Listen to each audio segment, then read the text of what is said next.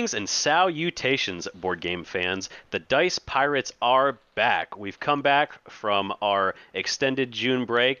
We're excited to share some really exciting episodes with you. And this time, we are actually going to be talking about really the history of hobby tabletop gaming. And we're going to take a laser focus onto the renaissance of board games, as it were. I, as always, am your captain Ian, joined by the ever stalwart Matt and our long-time guest Aaron. How you guys doing?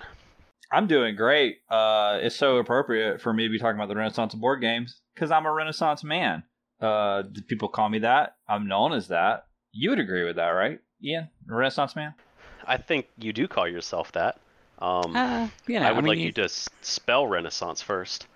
It starts with an R and it ends with an assance. There's there's some there's some some passing resemblance to you know classical depictions of what people looked like in Renaissance times. So Sure. Many people say I I look like that anatomical drawing of a man that Leonardo da Vinci did one time. you know, I didn't want to ask about the the extra arms and legs because it Yeah. felt rude. I was hoping you'd bring it up. I ate paint chips when I was a kid. The 80s were weird. Well, before we disturb everybody with that terrible mental image, we are, of course, going to move off to our soapbox topic. So, starting off, Matt, do you have anything for us today? Yeah, I do actually. Uh, I want to talk about a new game uh, that I've been playing that's new to me, but not all that new. A kind of uh, uh, I don't know if it's a classic game, but, but a, a really well known one, and that is uh, Tsuro, the cool uh, little game of tile laying and Zen like paths that you make as you move your little Dragonstone uh, down. It's a wonderful little game. I got it for Father's Day. It had sort of been on my radar as like one of these uh, modern classics that you should uh, probably own in your collection, and it just looks so lovely. I, I, you know, I've gotten to the point too where now I'm very attracted to any game that just looks classy and cool to have. And I've uh, I've wanted Tsuro for a while, so I was really thrilled to get it. And I wanted to talk about it uh, one because it's really good, and two, I feel like there's something to be said for uh, this niche of like really simple games that play fast. We just don't have enough of those games are getting so big and so complex, and it was really refreshing to sit down, to open up the Tsuro box, read the instructions in about 10 minutes. Really knew how to play it, but just wanted to watch Rodney do it on how it played because it's just, you know, are you even getting a new game anymore if, you, if Rodney doesn't teach you? So we watched Rodney teach us how to play it completely superfluously because it was like, yeah, yeah, I get it, Rodney. You moved the rock. Very, it's awesome. And then, uh, you know, we played our first game of Tsuro, and it was a blast. And the whole thing took like half hour. I mean, it was amazing. It's a it's a wonderful little game. Uh, if you've never played it, uh, it's a simple game of you lay a tile down that has multiple little lines on it that represent a path, and you slide your stone down one path, and on your next turn, you're gonna add extend your path. And the goal is to stay on the board as long as possible. If at any point you don't have any other options other than to place a tile that would take you off the board, you lose. Where it gets dicey is if other players play a tile that would force your stone to move, they could uh, send you on a path you didn't want to go down, or even send you off the board and eliminate you. Uh, Tsuro is basically uh, five or seven turns of nothing happening, and then about three turns of mass chaos every time we play it. It just it kind of starts out very slow. You're just kind of like, oh, this is very chill. This is very zen. Look, I made a little curve. It's so peaceful. And then you quickly realize your options are narrowing, and the other players are moving into your space, and it just becomes sweaty and chaotic, and then it's over, and it doesn't outstay its welcome. It's such a delightful little game. Like you said, like it really is. It, it, it's so similar to those games you used to play as a kid, like on the back of cereal boxes, where you would try to find the one path that would lead to the correct answer. Because yeah, you like you have these interlocking paths, you have all this going on, and it's such a fast game. Like you said, there's there's something to be said about these simple games. You can teach it in less than five minutes because it could not be easier to understand. All you do is put a tile down, you follow the path, and you you can't really go wrong explaining the game. And when it plays in 10 minutes, I mean, I, like you said, we, we need more of that. And I just, I'm so happy that you picked this game up because this is a game that I have always really enjoyed playing. I think in some ways maybe the size of the box is something that can put people off because the box might be a little bit too big for the components inside and maybe people get the wrong idea of what it entails. But anybody who is willing to give it a shot, I think is going to love this. But uh, Aaron, have you also played this game? What do you think? I have. Uh, I've I've played Tsuro a bunch. I, I actually picked it up for my my VR headset because they released it for VR headsets for reasons unknown to me. Abstracts really hold a, a, special place in my heart as much as I love a big, crunchy box full of miniatures and cards and separate rule books and all that good stuff. There is really something wonderful about a game that is, like you said, Matt, you, you open it up, the rules is on a single piece of paper that you don't even have to flip over, and you're into it. A game that I play with my son pretty regularly is Santorini, which is a very similar. It's it's it, it could be abstracted to just you know shapes and tiles. Uh, it's a very simple game mechanically, but I think where it shines along with Tsuro is there's so much decision space still within that that very limited amount of I, I don't want to say limited amount of game, but you know there's there's there's not a whole lot that's happening, but there's still hugely impactful decisions that you won't really know the ramifications of until two or three or four turns from now. Um, oh, especially yeah. with with Tsuro because you can get five or six people playing at the same time, and that just devolves into absolute chaos. Yeah, it's very different at all the different player counts. Uh, I don't want to spend too long talking about Tsuro because we got a big episode ahead, but it's uh, one of these games that so far has been really fun at every player number I've played it with, is two to four, and it plays up to eight. I'd be fascinated to play it at like those high numbers. I feel like it would be absolute chaos. Two players is a strange uh, Zen like thing because you actually don't interact with each other very much, and that becomes you just trying to create the perfect path and not box yourself in a corner. It's like playing the old like snake game where you don't want to like double back on yourself. You're just trying to keep moving and then then you'll eventually potentially collide with the other player.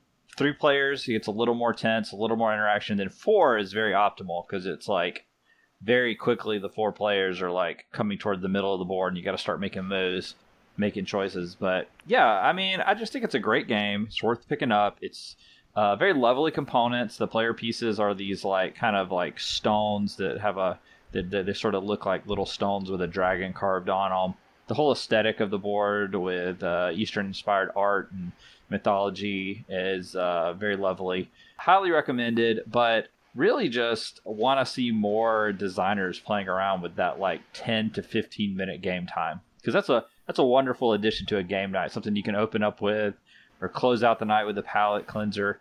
I think everybody needs a few games like that uh, in the collection that kind of just are breezy light uh, an aperitif of a game we are going to go ahead and move on to our next topic. I actually have something that I want to talk about, and Matt, I know you've been reading a bit about this as well, but I'd like to talk about something that happened um, a little bit ago, actually about a month ago at this point, where David Turczi, the designer of a lot of games that you may know and love, uh, Anachrony being probably one of the most popular, and uh, Noralie Lubbers, we're designing a game for the upcoming Kickstarter of Prison Architect, which, if you may not know, Prison Architect was a sim game in the vein of a city building game like SimCity, and uh, it was based around creating a prison and, and building a, a very effective and profitable prison. And that was an indie game that was released in the 2000s. It was quite some time ago.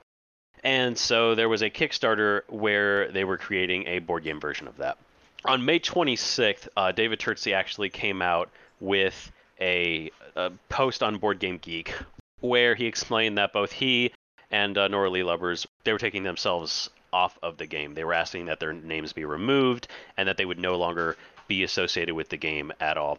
And the reasons that he put behind this, to sum up sort of the statements that he was making, there were a lot of issues that people had with the game. Obviously, you know, especially in like America specifically, there are a lot of issues with the prison system, the way that we approach incarceration. Um, for-profit prisons are a huge problem, and this game is something that uses that as a motif.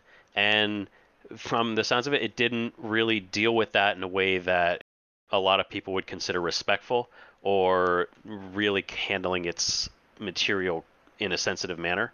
And so after a significant amount of time talking and interacting with various people and having conversations, they realized that it's something that they messed up with. They should not have proceeded with that, and if they had done it, they should have done it in a different way. And so they made the decision after having designed the game and it, went to Kickstarter, they realized that they did not want to be associated with this game. There's more to unpack here, but I want to throw this to you, Matt, and just kind of get your thoughts on this before we really delve into it.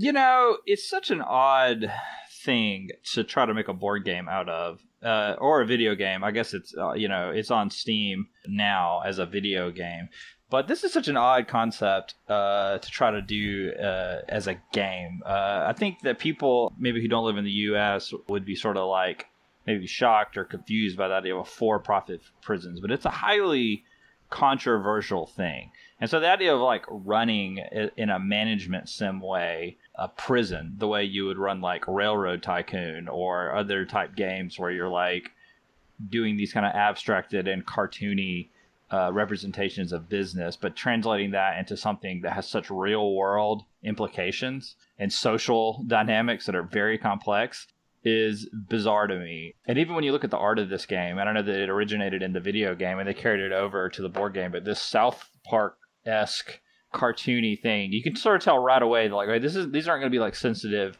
nuanced portrayals of prisons and how they impact people and what are the social implications of the prison system and what are the societal and economic implications of it like none of that's going to be dealt with this is all being very abstracted treated in too silly and cartoony a way. And it's not surprising to me that there was backlash about that and that these designers were sort of questioned whether or not they really wanted to be involved in it. It, it just kind of goes back to a bigger discussion that we've had uh, several times on the show, which is that, you know, board games are growing up as a medium.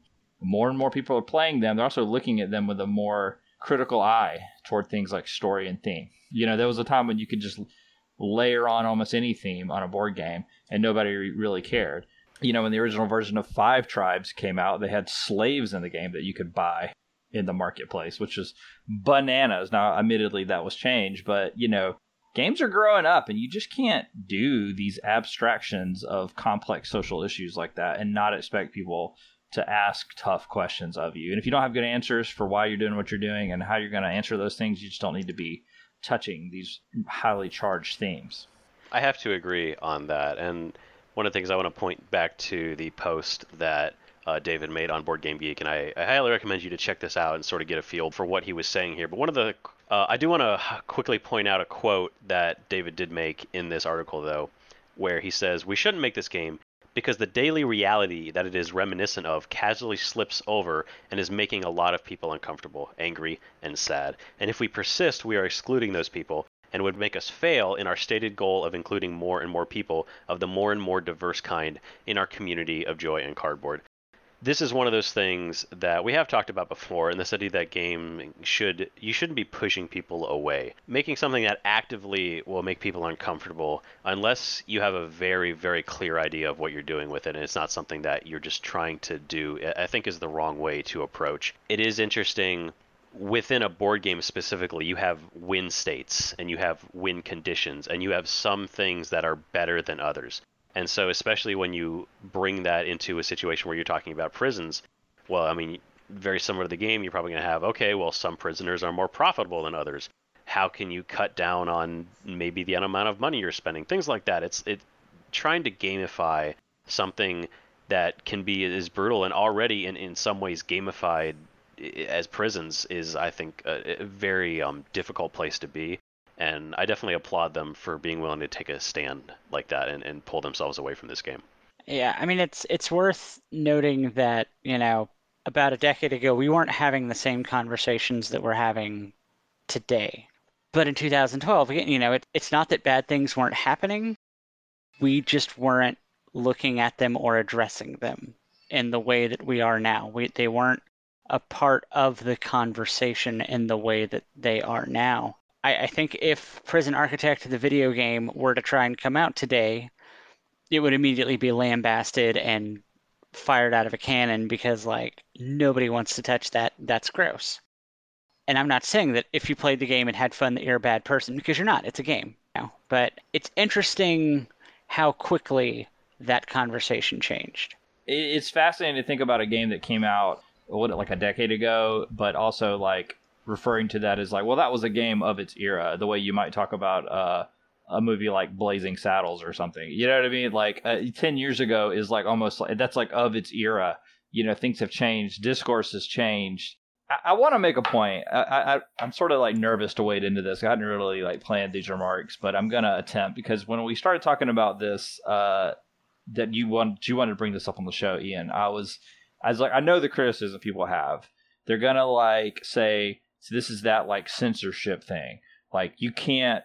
Why can't I make a game about a prison, right? You know, like why shouldn't I be able to do that if that's what I want to do? Why is this like culture trying to like put people in boxes? And see, there's really I don't I don't buy into that. Uh, obviously, if you've listened to the show, you know I'm an advocate for questioning these themes in games. But here's my point: when you're making a game, like what are you trying to accomplish? So with a game like Prison Architect, were they trying to make a game that simulated running a complex system in an efficient way, a management game?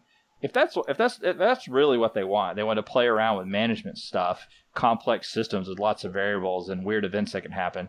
Okay, why a prison? You could make that about anything. It could be a pie company. It could be uh, you know, it could be moving boats through the Suez Canal so as to not get them stuck. There's a lot more interesting theme. There's there's so many. There's a million potential themes that you could explore and do like a management game full of complex variables.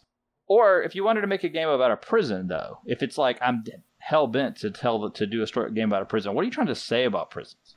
What are you trying to explore? What's the viewpoint? Is it a game about being a prisoner?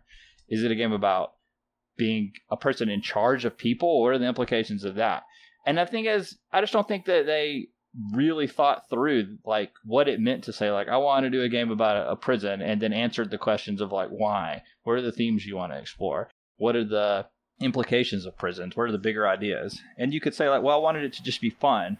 Well, they could have done this like they could have done like a sci-fi prison theme and put this on a space station and abstracted it and it would have been different you know space prison or supervillain prison or something. But as soon as you ground it in the real world and you deal with a real topic like for-profit prisons that's just that's real you know and now you've got to take it more seriously than this. And you've either got to like explore a complex topic in a meaningful way or just don't do that That's such a good point. I'm sure that at some point we will come back to this um, as we sort of develop our ideas and as we do kind of discuss more the idea of games taking on very heavy topics. But I do want to move on, and I'm actually going to go ahead and surprise us on you two. I didn't put on the list, but I think we could use something a little bit more lighthearted before we dive into our topic.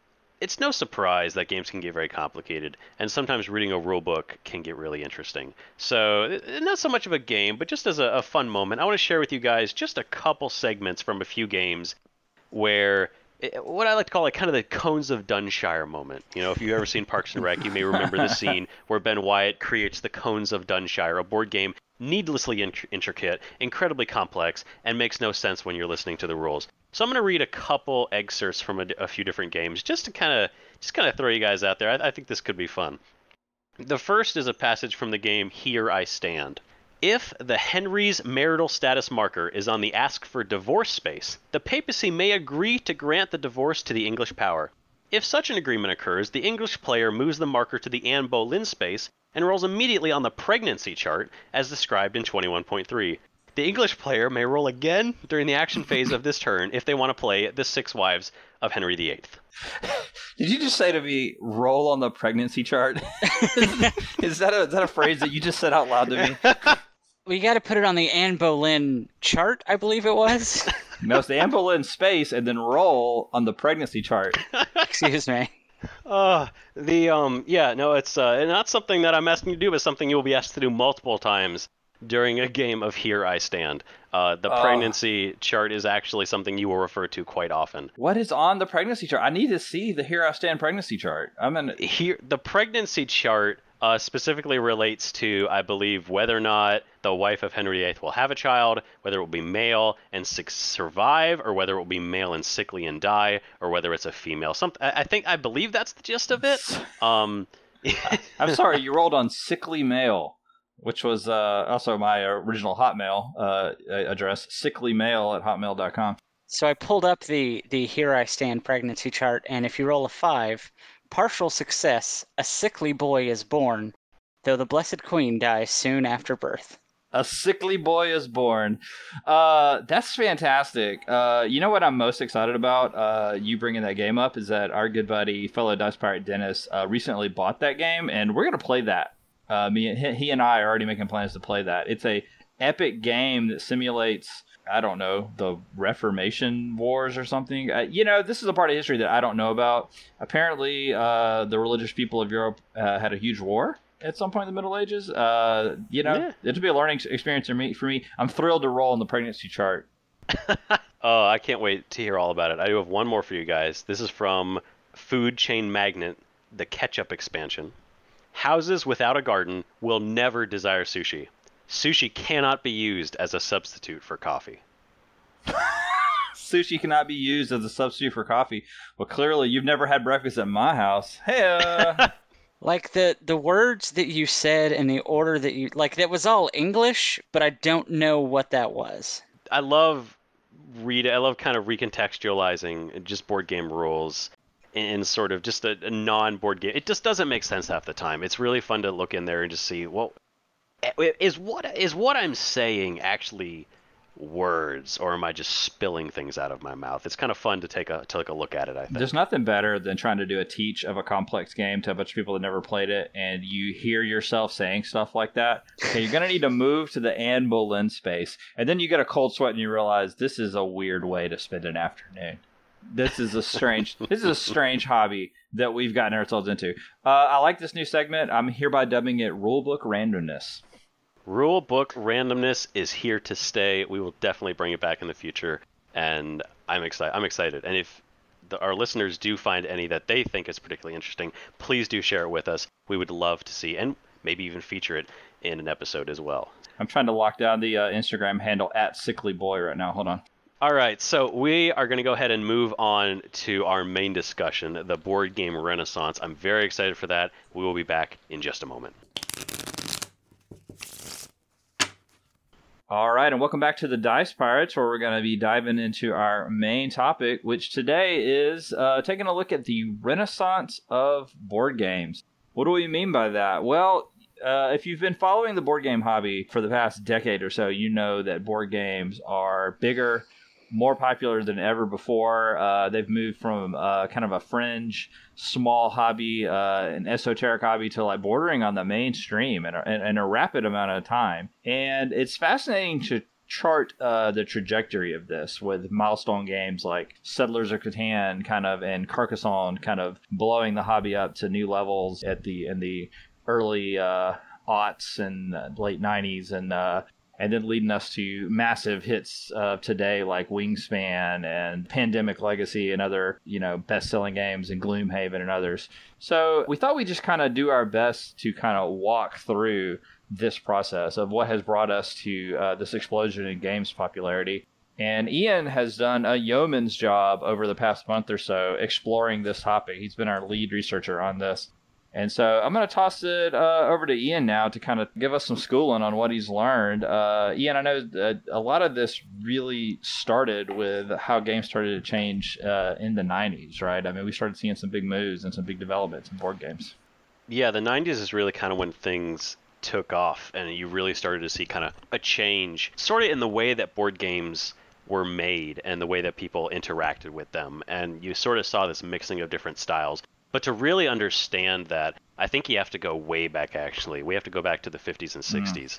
We're going to talk a lot about sort of the Euro versus American style of games. The American style of games, obviously, you know, being fundamentally based in America, you know, the North America, a lot of the games that we played growing up. And then the Euro games, I'm going to focus mostly on Germany because Germany tends to be where a lot of this sort of epicenter of gaming happens. Sort of most of the, the major designers came out of Germany originally. And of course, you have, you know, awards and, and prizes that they pioneered. So we're going to focus on sort of those two. I kind of want to so I want to kind of break down what we mean by the different styles of these games, what people traditionally think of. So when you talk about American games, especially before the 90s, you kind of had three distinct style of styles of games. You had D&D, obviously, which, you know, is a game in and of itself. That's not really in hobby tabletop gaming. We've covered that before, and I think we could set that aside for this purpose of this discussion. There are also war games. You have your classics like Diplomacy, Risk, a lot of the Avalon Hill games like Dune, Starfleet battles. Obviously, miniature games will fall into that as well, like Warhammer, games like that. And then you also had family games, you know, like your Mousetraps, your Don't Break the Ice, Perfection, games like this. What are your guys' like reminiscence? Like, what do you remember you know, I know you guys are both, you know, about 100, 200 years old. What do you guys remember, you know, from this period of growing up and the games that you played as a young child? Like like almost everybody, I grew up with the family games primarily, like you know, Monopoly, uh, Mousetrap, Trouble. Is there honestly? Can I pause really quickly and just say I, I don't know that even modern board gaming has given us anything as tactily satisfying as the pop-o-matic bubble on a game of Trouble. Just ka-dunk, and the dice like plumps up. You can buy a full D and D like seven piece set in a pop-o-matic bubble. D twenty, D ten Uh. percentile. I've um, they're they're a little bit expensive for the joke because that's you pull that out one time and you set it on the table and then you roll initiative and then you immediately put it away.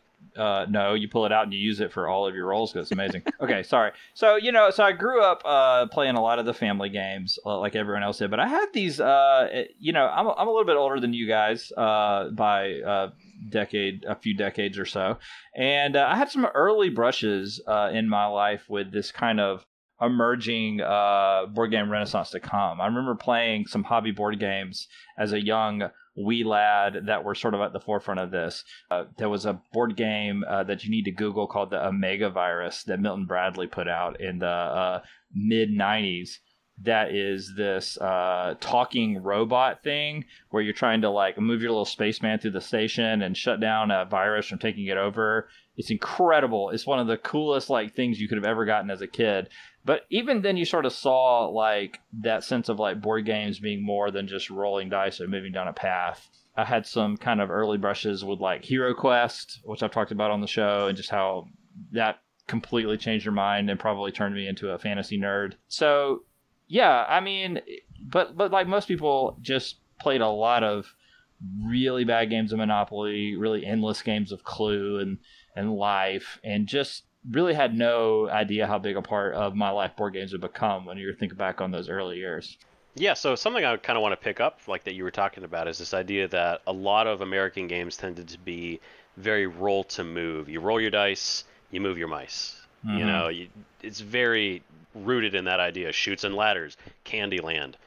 You know, some of these very basic games, you just move forward. They tended to be a lot more competitive. You're really fighting each other. Obviously, some of them were military focused. You had a lot of war games talking about, you know, Ameri- American games. And then something that American games did that uh, you didn't see as much in other games is that they allowed eliminating other players. You could actually remove people from the game, something that Monopoly and Risk did very famously and caused many, many fights and has caused many games not to play board games ever again because of the fights that have ensued. It's one of those things that you see sort of a very defined style. I want to shift over to sort of the Euro type of gaming.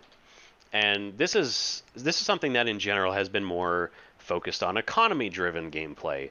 There's more dynamic mechanics in play with often like a simpler theme. It's not the theme is not is more of a, a, a veneer that you see over top of it with the mechanics really shining. There's engagement of the players. There's not as much take that. And so you, you try to keep everybody involved. You don't really see elimination between different players. I think that's something to, to really look at.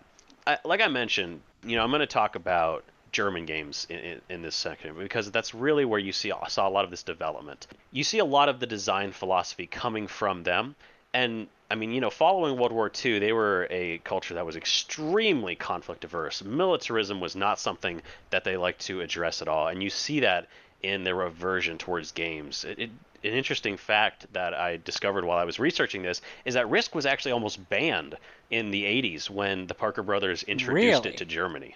Yeah, they actually there were uh, several different groups that actually protested the inclusion of this game, and it was actually put on a list of games that could potentially incite youth towards violence before the Parker brothers sued to have it removed, and they did eventually win.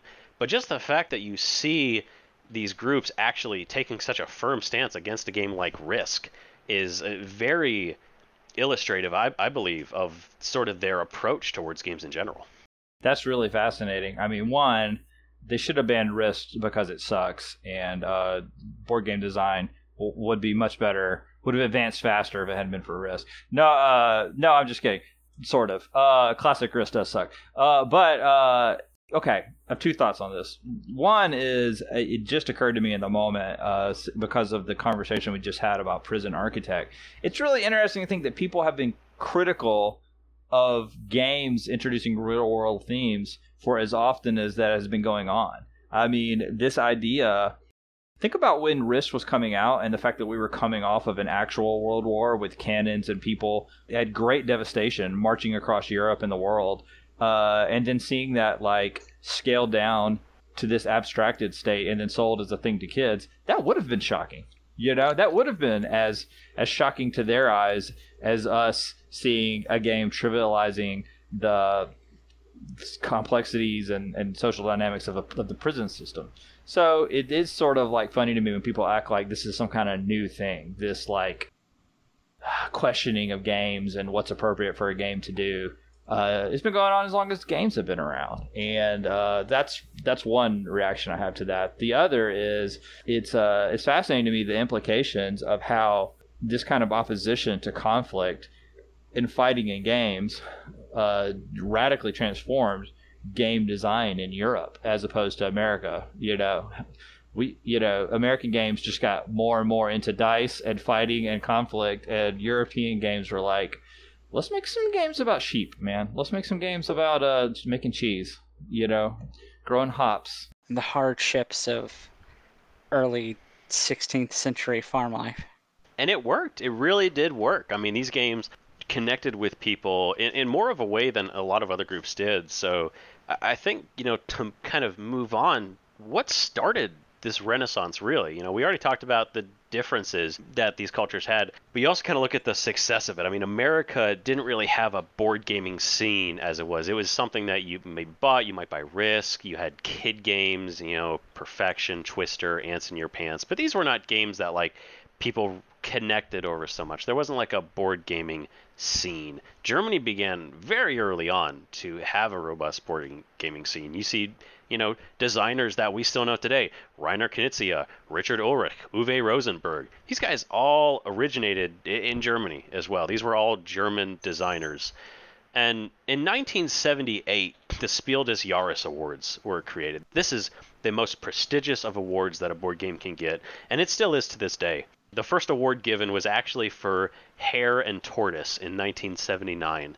But then you had, of course, other classics like Rummikub, Scotland Yard, Bluff, or as we know it here, Liar's Dice. So you saw pretty, pretty early on, you know, you saw some of these very classic games that we still enjoy today that were coming out of Germany that were being awarded there. You know, of course, in any discussion where we're going to be talking about the renaissance of board games, we have to talk about Settlers of Catan. Before we dive into this, what do you guys think about Settlers, Settlers of Catan? What's your experience been with that game? Did you play it early on, or when did you first start playing that game? I did not play Settlers until I had been playing modern board games for for years and years. I think that for a lot of people it's kind of like the first modern game that they play and in the same way that you still think that Gummi Bears holds up as a cartoon, they think that Settlers of Catan holds up as a board game uh, and I would firmly disagree. I think it is trash garbage. It is far too luck dependent. Uh, there's some hardcore first player advantage when it comes to the setup of the board. I will play it if that's what everyone else is playing, but I will not enjoy it. And that's my that's my spicy take for this episode. I think you're a little harsh on this, and I will respond to that in a minute. But of course, I think Matt has something he wants to say. I think I'll probably. I, am going to predict that I'm going to land somewhere between uh, the two of you on Catan. But I had a similar experience uh, as Aaron. I didn't play Catan until after I'd played a lot of other hobby board games. I jumped into the hobby with much heavier stuff. And uh, Ian, the first time I ever played Catan, I believe, was with you, actually. Oh, wow maybe not with maybe it was the second time, but an early time I played it was with you uh, because it had just I, it just escaped me. You know, like I it was yeah. not on my radar. Although I knew what it was. Um, and playing it after playing like other games that were came after it is a little bit like when you go back and watch an old like Buster Keaton movie and you're like, I understand that these were revolutionary and, and shaped modern cinema, but also this just feels like this doesn't feel like it's speaking to me.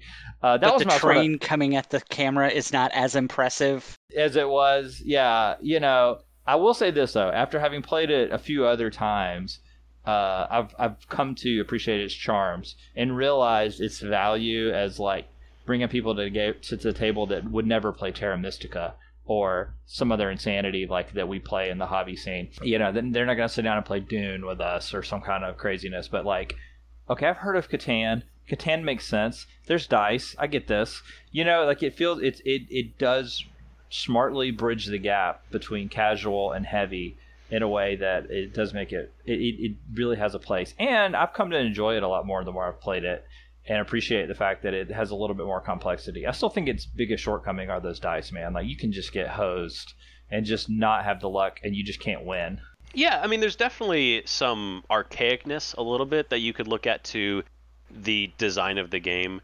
I assume, I imagine that most people have played Settlers of Catan. You know, like the dice, you know what's going to roll most of the time. But yes, the dice can be rough. But I think it, it's important to look at Catan more as a trading game than anything else. It's less of a game that focuses on the dice because you're never going to be able to build the empire by yourself. You have to be focused on the trading and what you can get out of other people. But of course, yeah, it does rely on dice rolls. But I think this illustrates a good point that I have, which is that I, I think what we've seen in the renaissance of board games and one of the biggest strengths that games have now is that we've seen this marriage of the American style and the European style. We've seen more dice included with games that have very Euro style, very Eurocentric like mechanics, games that are kind of focused around economics. You've also seen a lot of narrative that has been thrown into games that has really tied a lot of disparate mechanics together.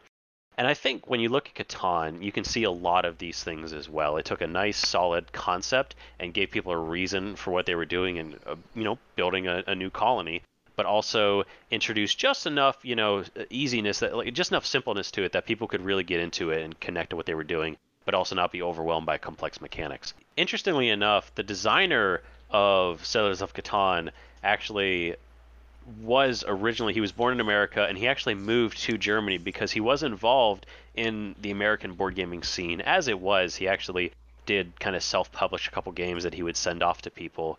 He decided to move to Germany actually for for various reasons, but one of the reasons is he did want to get more involved in a, uh, the larger scene there and of course, you know, we've seen the results of that. It's important to remember that Catan is kind of a focus point, and we look at that a lot, and that did kind of kick things off.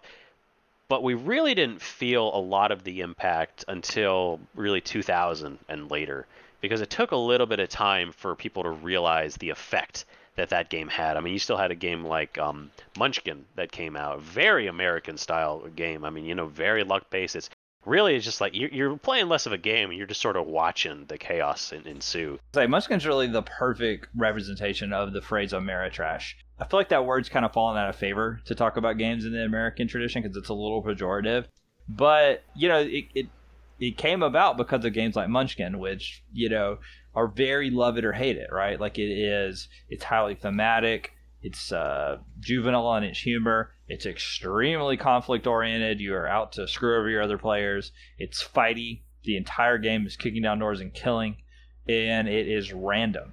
It's literally, literally everything that an Ameritrash game is: conflict oriented, random, thematic, and, and all of that just in one perfect realization. So I think you know it's good to bring up Munchkin in this context about the development of games because it's so maligned by hobbyists now, and people don't like to play Munchkin or they like to act like they don't like to play Munchkin. But Munchkin it's, sold. It's a solid half hour of fun jam packed into 90 minutes. It is. I think you have to go into it with the right mindset. Munchkin is also a game, a formative uh, board game that I came to late, and uh, had a good time with it. Actually, it uh, my one of my favorite things that's happened in our entire history of gaming was a game of Munchkin that ended uh, on a completely absurd card that basically allowed a player to just skip ahead and win. And it specifically said on the card, and if this card uh, uh, lets you win, you know, say nah nah nah to the other players. It was hilarious. I mean, it just when Munchkin works, it works, but it can also be like brutal. Oh yeah, no, that game is you know it can be hit or miss depending on what you're expecting, and of course you know the randomness. But I do like so you pointing out it's very American in its style because it points out that you still had these games that were very popular at that time. Of course, you know, Aaron, I know you mentioned Carcassonne. That's a game that came out in 2000, really sort of popularized the the worker placement approach. You may you, you guys can't see it. He's giving a big thumbs down. I want to really push back on that, Aaron. Carcassonne still holds up today. It's an amazing game. It is a tried and true of the worker placement and, you know, tableau building sort of scheme. I think you're 100% wrong in writing it off. The game has a massive depth of strategy. You can be good at the game. You can absolutely, especially if you tweak it a little bit. I, I think the game holds up to this day. Oh, so so the game is good if you fix it, because that's what I just heard you say that you have to fix it to make the game good, which feels like not a good game. No, uh, I will say, in in fairness, in fairness to Carcassonne, uh, don't at me. Uh, not that you could. I don't put my social media handles in this podcast. I will say, in in fairness to Carcassonne, the first time I played it was with somebody who had I don't know five or six expansions and was too lazy to separate them. So it Oh. was uh, uh, it was a slog, to be sure. Carcassonne does suffer from too many expansions. I, I think that there are a couple ones that really enhance the experience, but you do see a lot of bloat in the later ones, just adding mechanics for no reason, just making the game more complicated and making it take longer. I will agree. I think the more expansions you add, the less you're going to enjoy the game. But moving on, of course, you did have around this time Puerto Rico actually came out. I, I want to, I don't want to spend too long on this one, but I think it's notable to point out this is this is one of the heaviest games that actually garnered attention until uh, about 10 years later when you started seeing games like you know terraforming mars and, and games like that so it, it's notable that this game came out quite early for its time i think and a lot of people do still really enjoy this game Yeah, this is on sort of my like I don't say bucket list. I think I'd be fine not playing it, but it's on my list of games I want to catch up with. I've never uh, played Puerto Rico, but I know enough about it to know the innovations that it brought to the space. And uh, I think even though now it would probably get some pushback on its colonialism theme and not being as quite as nuanced in the way it did it, but the way it took those like engine building mechanics and applied them to an economic setting on a bigger scale and with more complex mechanics. Yeah, this was a really uh, watershed, I think, sort of moment in games getting uh, more complex and more interesting in the types of things that they were trying to do. so the next game that i want to point out came out in 2004 and it is ticket to ride something that i'm sure a lot of people have also played and this sort of finishes off what some people call like the holy trinity of sort of early board games you have Catan, Carcassonne, and Ticket to Ride. Three games that are fairly easy to get into. You can understand them pretty simply. And honestly, when you're talking about like you know games that uh, most people have played, if you're talking to somebody who plays like a, a decent amount of games, those are games that most people have played. I think those ga- those are pretty standard games, and they all of them really sort of brought new things to the table. And so these games really paved the way for the games that followed them. When you look at the attention that board games were getting at this point. Before this, you know, like when you're talking about these previous games, the average reviews that a board game would get were probably between 5 to 10,000. After Ticket to Ride comes out, you see this skyrocket to board games that come out are routinely getting 20,000 more reviews. And while that may not be the best metric, it just points to how many people are playing game and are interested in actually going to review it afterwards. It does speak to how many people are get, becoming invested in this idea. You have games such as Power Grid that are coming out. You get more popular medium weight games. You get a game like Thurn and Taxis, kind of the uh, sort of predecessor to like the Brass style. And Agricola, of course, still one of the more popular, you know, worker placement, you know, tableau building games. A very, very solid game in its own right. So you really see this sort of ramping up of these popular games that we see. The next spike I want to kind of focus on is in 2008 when you get three huge games. You get Pandemic, Dominion, and Dixit all in the same year. And it, understandably so, after this, you see a massive surge in sort of the popularity of games. Pandemic, of course, becoming one of the most popular games ever being followed up by numerous sequels, being one of the best legacy games to come out. Dominion really kickstarting our modern day, you know, card building, the deck building genre, and then Dixit, you know, an incredibly popular party game that people still enjoy that actually does kind of bridge the gap into being a game. So when you look at this year and you look at kind of what came before you can really see the progression of games as you move forward. And Dominion, I mean, it, you'd be hard pressed to point to a game that has been more influential, that has had a greater impact. I mean, obviously, every every game can trace its you know mechanical origins back to something, but Dominion showing up and inventing deck building that has been spun off in so many different ways and re-implemented by so many different games. Uh, I mean, D- Dominion. Not only did it have a huge impact on just board games moving forward, there are hundreds, if not thousands, if not tens of thousands of games that can trace all the way back to this one in particular. And it's a game that, like, is still in print. You can still go buy it. People still play it. It's still popular. As far as I know, they're still putting out expansions for it. Like for a game to be that early, that monumental, that successful, and it's still around is just absolutely crazy to me. As you can tell, I do enjoy deck builders. Deck, yeah, Dominion's huge. That's actually an insane triple header that you just listed off, and it shows you. I think as you're working through this narrative of the board game renaissance, this is a fascinating moment because these are three games that are all doing three distinct things that you've never seen before. And so now the creativity behind game designers, the sense of innovation in this space is like really ramping up. Uh, like well, obviously, like Aaron just said, Dominion invented deck building, a, a genre unto itself that remains tremendously popular. Pandemic, uh, I don't know if you, you can't quite say that it invented the cooperative game, but the mechanics, the way it dealt with like an escalating threat system, an escalating and expanding threat system, and now you have to collaborate and share information to try to defeat it. How many other games now, from uh, something like Dead of Winter to Spirit Island, all kind of uh, have their DNA from Pandemic?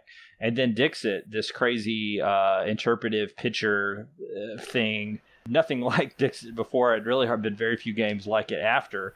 All of a sudden now we're not just making standard like games about economies and systems. Now we're doing games that tell stories and have totally new mechanics. And uh, this is an important year, and I think it just shows you. I think you sort of can't understate how creativity and innovation in board games led to the renaissance. People just stopped making those bog standard board games and they started doing exciting new stuff. For sure. Pandemic was was definitely one of the first games one of the first of, of this popular, you know, board game that told a story just by you playing it. There obviously there were tabletop role playing games, there were war games where there, there was this emergent story that happened where you would be recounting it to other friends who were familiar with the game later but Pandemic was definitely one of the first games that had that same draw of it. It was half the fun was playing the game, the other half was telling your friends, dude, you don't even know. Like we were just about we almost had North America locked down and then Atlanta just exploded and then that spread out and then that spread out. We were down by 3. It got wild. And it it was you know, I, I think it's that's definitely a huge part of its success is that it really encouraged that that narrative. Games that create moments uh, around the table that you talk about for years to come are the games that are going to make you a lifelong board game fan, and Pandemic is one of those games.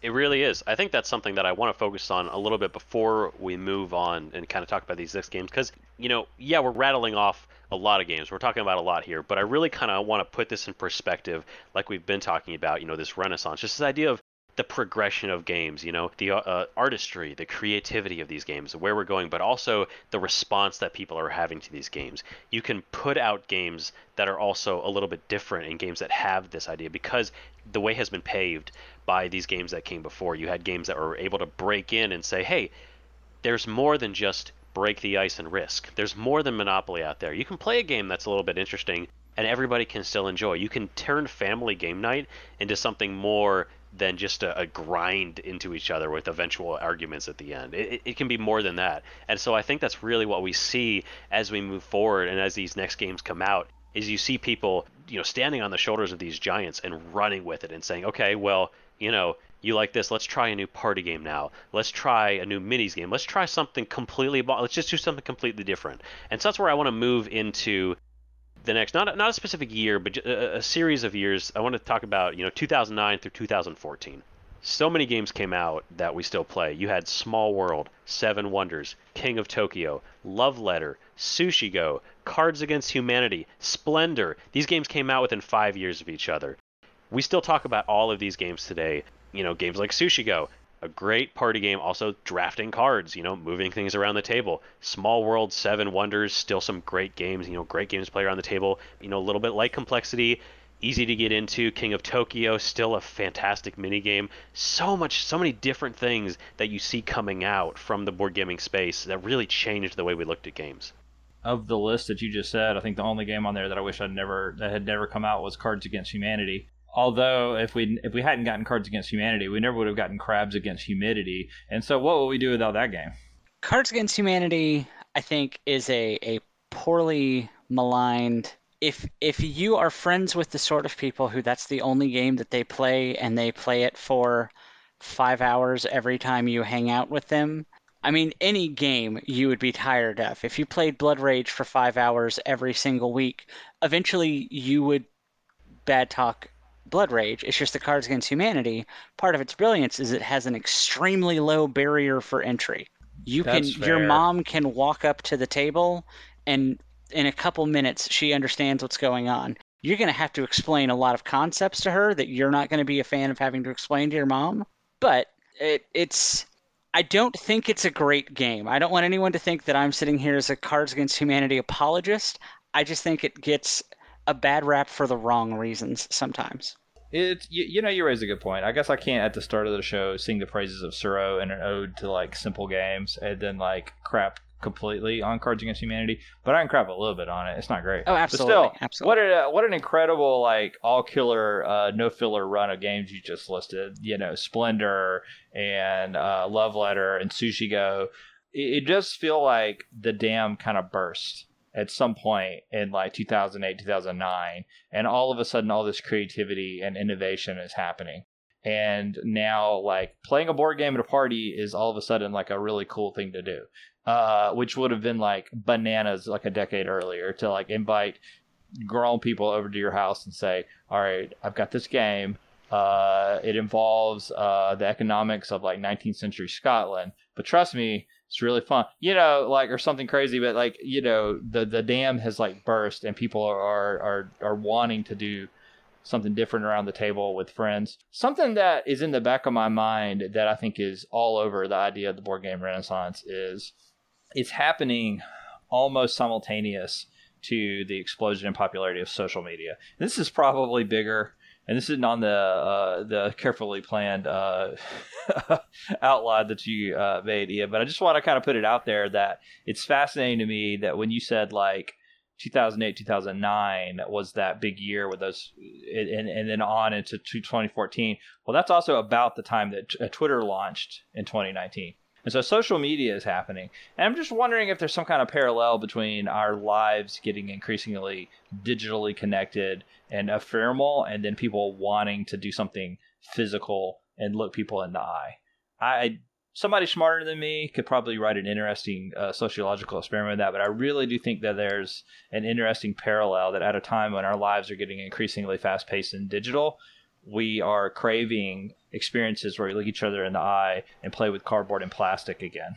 I'm actually really glad you brought that up because that is something I wanted to address. Is just that you know, as we talk about the board game renaissance, we think a lot about these these larger games. You know, your Wingspans, your Gloomhavens, games that are you know heavy and big and have a big presence on the table. But one of the parts that we don't often look at is the party games and the games that really connected people, and those are often the games that get the most attention. So in, in 2015, you had Codenames and Exploding Kittens. Exploding Kittens, of course, being you know kind of the beginning of the Kickstarter era of board games, massive success. But also, Codenames has more reviews than any other game released in the last 10 years. Still, to this That's day, wild. you go look on, on BGG, it has more reviews than any game released in the last 10 years. Codenames is really good. Like I for, I sleep on on Codenames sometimes. I forget how freaking fun that game is. But I've never had a bad time playing Codenames. It's just great. It's such a simple mechanic. It's it's that that thing again of like easy to learn, hard to master. Uh, you can teach 20 people how to play it in you know five minutes and have a great time. To roll back just a little bit, tie together several points, several things that have come up this episode. Uh, Matt, going back to your point about the impact and importance of social media, one of the things that got me into tabletop board gaming, and I know a lot, a lot of other people, was the YouTube show hosted by Wil Wheaton, Tabletop, uh, which in its first season I mean, the first episode was Small World, second episode, Settlers of Catan, the third episode featured Tsuro. The impact of that show when Tsuro was featured on tabletop, the demand to go out and buy that game was so high that the publisher exhausted all of its stock reserves, and the game was actually temporarily, you couldn't buy it in Europe because they had to shift all of their production into meeting demand in the US. Wow. So like absolutely social media, I mean, it all it takes is a person you know from TV being like, "Hey, this is really fun."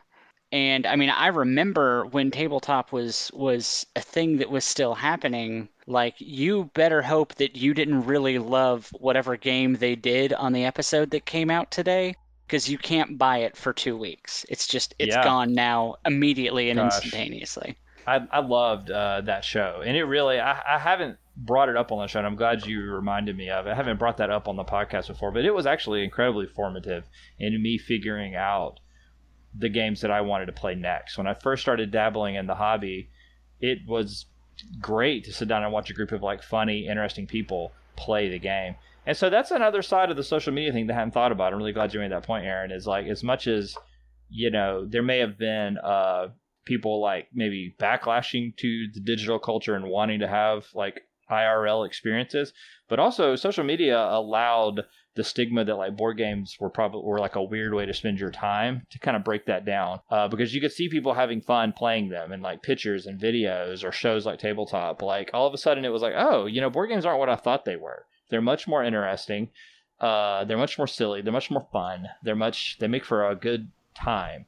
And so, yeah, I think social media had a huge impact on breaking down the stigmas and just making games seem cool. You know, like you look at Dungeons and Dragons and the success that Critical Role had in bringing that to a lot of people as well.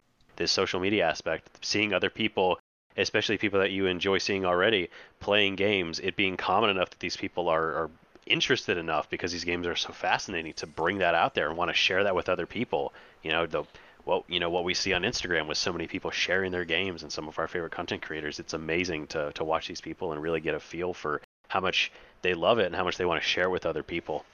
I want to talk about one more year and then we kind of move on towards kind of the, the wrap up section here. But I want to talk about 2016 because I think that's the last big year that we can really talk about. Terraforming Mars and Scythe both came out in 2016. Two incredibly successful games. Scythe, of course, with Stonemaier Games, really kicking that off. You know, another big Kickstarter success. Terraforming Mars, still one of the most popular games out there.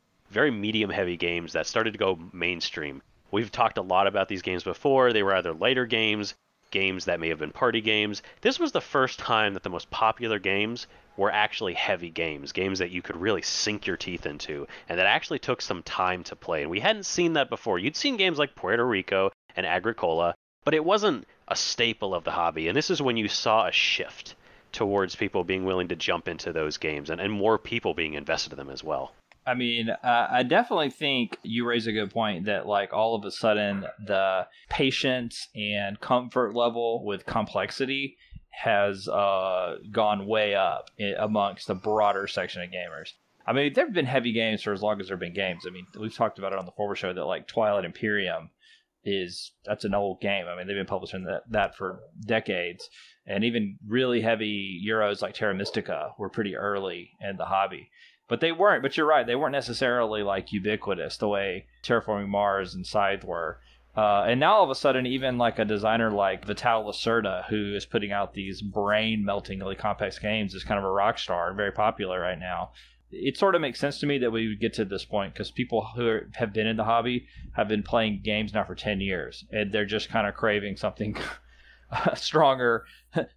they're craving a stronger fix, so they're just getting like more and more complex and interesting games to the table. There was something that Quentin Smith, one of the creators of Shut Up and Sit Down, said in an interview back in 2013 that I think is is very key in this moment here. Is just he mentioned in a response to a question that asked him, "Why are board game sales going up? Why are people starting to buy these?"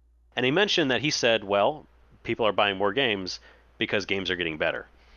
And I think that's I think that's true. I think that's 100% true. You see with people sharing these games, of course you always had good games, but you see more good games. And I think that's why I wanted to stop around 2016 with Terraforming Mars and Scythe. Because one of the things you see as you move on from here is actually the average number of reviews for games in, actually starts to dip a little bit. And I think one of the reasons is because when you look back at a lot of these years, you would often have one or two games that would dominate the year. You had games that were set they games that stood alone, games that really defined the year that they were in. You know, obviously Ticket to Ride, you know, the games that we've talked about, Pandemic, Dominion, Carcassonne.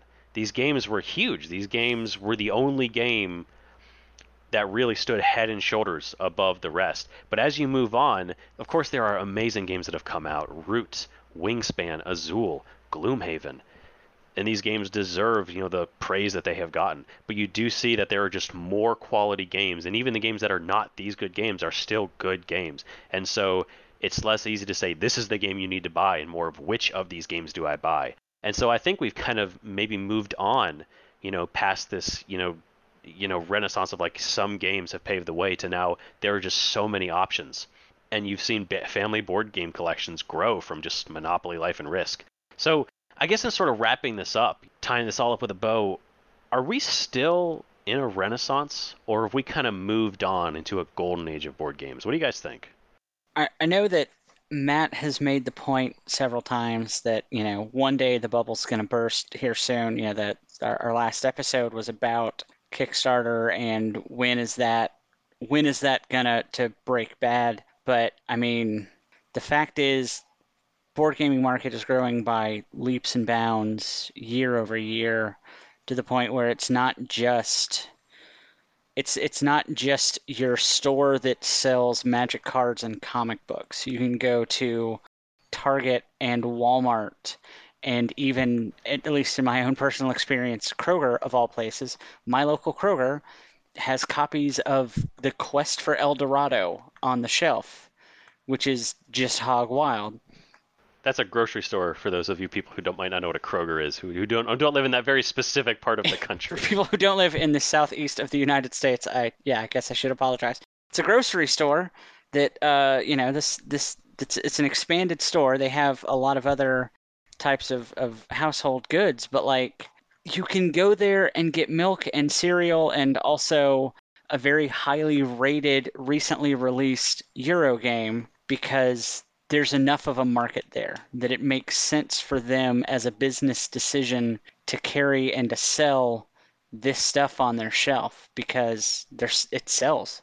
The market is is growing exponentially all the time. It it's really cool to be into something kind of at the I, I would say we're even still at kind of the early stages because there are still people who, you know, even though I can go to Target and I can buy like the D&D starter set or something like Terraforming Mars Ares Expedition, there are still people who don't know what it is. It's not quite it is it is an art form it's a pastime. It's not baseball, it's not movies. There's still people who don't know what it is.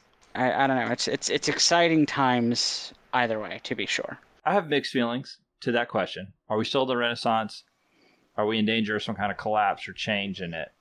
And I'll look at it in two ways. On one hand, I can see a strong uh, support for everything that Aaron said. In particular, something that sticks out in my mind is how solo board gaming exploded 2020, and so now you have even this like new layer of interest and excitement around games that didn't even uh, I won't say didn't exist before, but like was very niche and is becoming like an almost integral part of the hobby the solo play experience. It just shows you that the hobby's still innovating, still finding new ways to attract fans. And the social media scene of interconnectedness and community around board games is still so popular, especially on Instagram and YouTube. And so, uh, on the one hand, it's uh, it is very plausible to me that like we haven't even seen like the peak yet of how big board games are going to be. There's also a part of me because I'm an old head and I've seen it before that this sort of makes me feel like the way where comic books were in the 90s when uh, there were comic book stores opening up everywhere all across the country, even in like the little small towns in the southern U.S. where I grew up. Like there were comic book stores and you could buy comic books at like every drugstore and comic book, uh, every drugstore and supermarket you know you had these major cultural events like the death of superman that were like on the news and people were like lining up. And then just almost overnight the comics industry in the 90s collapsed because it got too big. There was like hokey gimmicks. There was like uh, artificial scarcity and all these things design that just kind of caused a backlash and the industry collapsed. And really like people forget that marvel almost like marvel almost went bankrupt had sold all their properties off. I mean, we could have very easily had DC buy all the Marvel heroes, and and, uh, and then if it wasn't just for the stroke of luck of them like having the first blush of like movie success, and then like now here they are.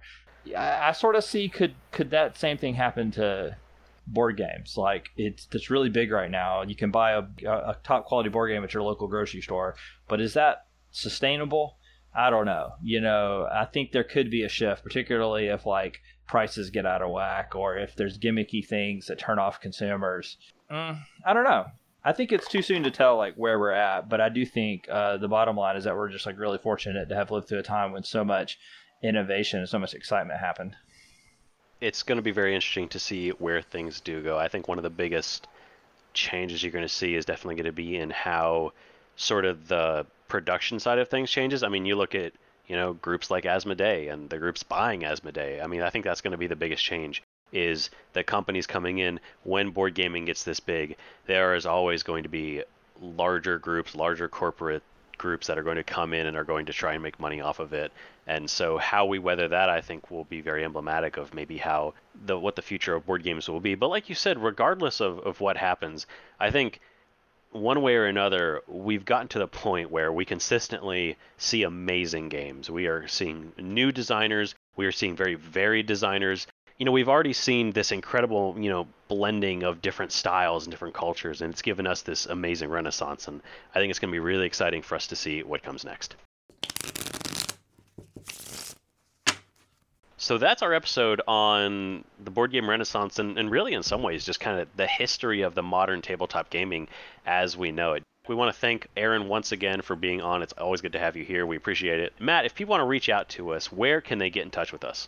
You can find us uh, on Instagram at Dice Pirates. We are there all week long, posting updates on the games we're playing, mini reviews, uh, updates on the Instagram story about what's going on with us. And uh, yeah, we'd love to hear from you and send us a message. We'll talk back to you in real life.